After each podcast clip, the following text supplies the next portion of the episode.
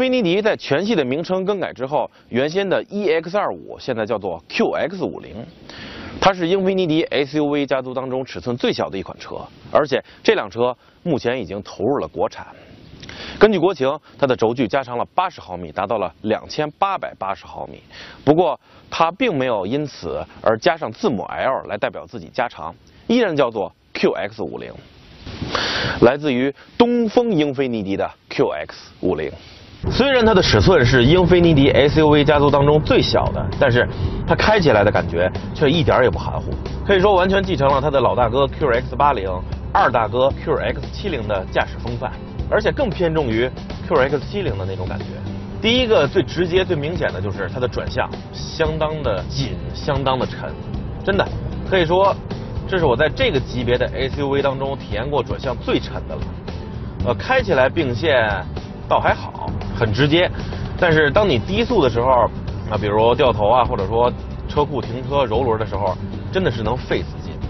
啊，如果一些女性的朋友没有别的意思啊，如果你喜欢这辆车的外观，对它感兴趣，那么我觉得买它之前最好到店里去试一试，尤其是转向。反正我单手揉轮都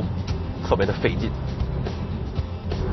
还有就是在 D 档模式下，它的这个油门就好像在底下有个弹簧在顶着你一样啊，也是相当的沉重，而且反应迟缓。这个时候你稍微多踩一些，你看它也不降档，就是在当前的这个档位上慢慢的去加速。而当你稍微多踩了一些，它又突突突连降好几档，就跟打了鸡血一样。所以说，如果你想让这辆车的发动机去平顺的转速升高，真的是需要去拿捏拿捏的。说到动力。这台 VQ25H2 的2.5升 V6 发动机属于日产2.5 V6 里面的高性能版本，最大功率173千瓦，最大扭矩253牛米。即便是放到今天，数据也是相当了得。不过，这台发动机并没有使用缸内直喷，这样的动力，当你在日常开的时候，日常加速的时候，可能会感觉不出来什么。但是当你多踩油门去刺激它，或者说切换到 DS 模式，然后这个时候发动机发出的怒吼，让你感觉根本就不像是一台2.5升的发动机，仿佛它的排量有5.2升。此刻的动力输出澎湃顺畅，整体的加速快而且线性，基本上档档都是到6500转。当然，和这个它的二大哥 QX70 相比，少了一些加速时候的重锤感，只是单纯的线性的加快。呃，此刻的推背感和发动机的怒吼声似乎并不成正比。当然，你再快的时候再想加速，虽然也还可以，但是你能感觉到稍微有一点点势单力薄了。呃，毕竟它的排量只有2.5升，不过能够在英菲尼迪的调教下有这样的表现，我觉得已经是相当的牛了。对了，还有它的底盘也是相当的敏感，不光是震动的传递，当你遇到一些坑洼不平路面的时候，它的这个前轮还会对方向盘产生一个反向的回馈，你总会觉得它在时刻拽你的手，即便你的双手已经紧紧握住它的方向盘了，它的车头还是会突然的。这个左右不停的摆动，有的人可能认为这样会影响舒适性，但也许有的人认为，哇，太刺激了。所以从它的动力的感觉、整体的驾驶回馈来看，这辆车依然是定位于驾驶者的一辆中型 SUV。那遗憾的是，它没有配备换挡拨片。我们再看看这个在手动模式下它的换挡速度怎么样。在外形上，QX50 也延续了家族的传统。车身造型夸张个性，依然是修长的车头、短促而圆润的车顶，以及倾斜角度很大的贝壳一样的车尾。如果你喜欢另类独特，那么它的外观应该能满足你的需求。这样的车身造型，再配合四个十九寸的车轮，确实让它看上去很动感。它的尺寸其实并不小。但这样一种造型，尤其是车轮的衬托，让你看上去觉得它似乎并不大。内饰绝对的熟悉，不过虽然样子似曾相识，但用料和质感都是没得说的。前中控台附以大面积的真皮，手感也很不错。只是正中间显示屏和按钮处显得有些凌乱，和时代有些脱节了。希望英菲尼迪能将一些功能集成在尺寸更大、清晰度更高、触摸更敏感的大显示屏中，不仅好看，而且简洁。虽然它的外形让你看起来觉得不是很大，但其实它的内部空间也不大，主要是这个太窄了啊！你别看它这个车身宽度尺寸超过了一米八，但是更多的是贡献给了它车身的造型还有线条，乘坐人员所获得的这个横向空间真的是并不宽敞啊！如果这个司机想要去操作什么或者拿东西，非常容易就会碰到副驾驶的腿。哎，对呀。晚上啊，接着说，然后它的腿部空间也不是特别的宽敞，头部只能说是将将可以。这一点它和它的这个二大哥，它老大哥是 QS 八零，二大哥就是 QS 七零了，和那个车很像。别看这个尺寸，单看数据挺大啊，啊又长又宽，轴距也长，但实际上更多的是贡献给了造型还有线条，里面的空间其实并不大。刚才说到拿东西，它的储物空间真的是少得可怜，一个烟灰缸。两个很窄的杯架紧紧挨在一起，然后还有一个储物盒啊，这储物盒还算是可以。除此之外，它的车门内板上只有一个并不宽敞的一个槽，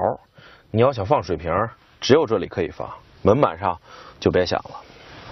所以无论是乘坐还是这个储物空间都不是特别的宽敞，但是它的座椅坐起来还是挺舒服的。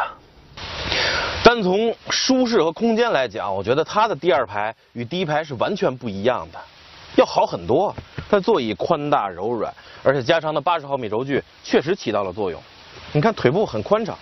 头部也不压抑，而且主驾的头枕后方还有一个类似于衣架的东西，或者说你放一些挂一些其他的这个东西也没有问题，设计挺巧挺巧妙。但是有三个地方我不是太满意，第一就是这个比较高的地板隆起，也没有办法，因为四驱车嘛。第二就是，当你上下车的时候，你会发现它的后排座椅下方还是有这个方形的凸起，像这个我们之前试驾的逍客。而第三点，我最不能容忍的就是它的车门板上竟然是完整的一块，根本就没有储物槽，只是在这儿有两个可怜的杯架。不过即便如此，如果你不是太挑剔的话，从舒适长途舒适角度来考虑，这辆车。尽管它适合是驾驶者去开，但是我宁愿还是坐在后排，因为座椅太舒服了。它的后备箱也是一个典型的尺寸大，但是容积小的代表，是够长。你看底下地板这么长，但是溜背很严重，所以到上方这里就只有这么短。你看它垂直的投影在这儿，所以你能利用的空间也就是下面这一点，因此它的这个。正常状态下，后备箱容积并不大，三百二十升。它的这个第二排座椅是可以电动放倒并且升起的啊，这一点是很方便的。不过这么放倒之后，由于啊本身车高并不高，所以能用的空间也是这一层。容积从刚才的三百二十升变成了六百九十升，所以这辆车严格来说并不太适合家用去装很多的东西，就是一般的外出可以了。哦对，还没有。电动的关闭，既然是顶配车型了，加一个后备箱的电动关闭，该多么的高大上！在一开始我还想给它找一个破烂的地方，看看它的这个通过性能。后来一想，它这个沉重的转向、坚硬的悬挂，还有比较低的离地间隙，还有这套四驱系统，根本就不是为了越野而生的。所以在这里开了一会儿，我觉得，首先就是它这个沉重的转向啊，虽然日常开很沉很费劲，但是现在却是很均匀。很细腻，很直接，很过瘾。不管现在方向盘在什么位置，比如在中间的位置，你再打十五度，或者说已经转了一定的角度，在此基础上你再打十五度，啊，这两个十五度对于前轮来说转过的角度基本上都是一样的，所以你也就不用在弯中狼狈的去调整，基本上入弯之前扫一眼，大概转多少，心中就有数了。它的悬挂在初段还是很坚韧的，正好是在这个侧倾的范围内。所以过弯的时候对车身的这个支撑也是完全没有问题的。当然，它继续压缩的话，你会觉得这个悬挂是稍微会变得柔韧一些，并不是一硬到底。因为今天天气比较热，所以虽然它配备的是这个普利司通的泰然者轮胎啊，以舒适为主的，但是到目前为止抓地力表现的还是可以的。而这台2.5升的发动机 VQ25HR，别看排量小，真是竭尽全力的去发挥自己的光和热。虽然带来的这个加速感不够澎湃，虽然带来的推背感不够雄厚，但是它依然尽职尽责，去充分发挥自己每一个转速的这个能量。不过总的来说，这辆车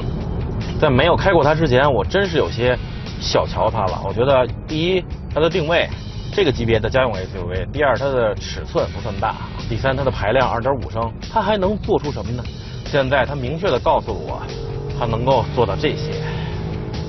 真的是一个自然吸气的中钢炮了。无论是转向油门还是刹车，还是这种发动机、变速箱的这种特点，都是浓浓的这种英菲尼迪的特点和味道，跟欧系的那些对手是完全不一样的，依然会让你觉得。很过瘾。这辆 QX50 很好的诠释了车不可貌相。虽然尺寸不大，但驾驶感受依然硬派强悍。相比于来自德国的竞争对手，它在实用性上是稍微差了一些，但却能提供给你更直接的驾控体验。哪一方面更重要呢？就看你自己的喜好。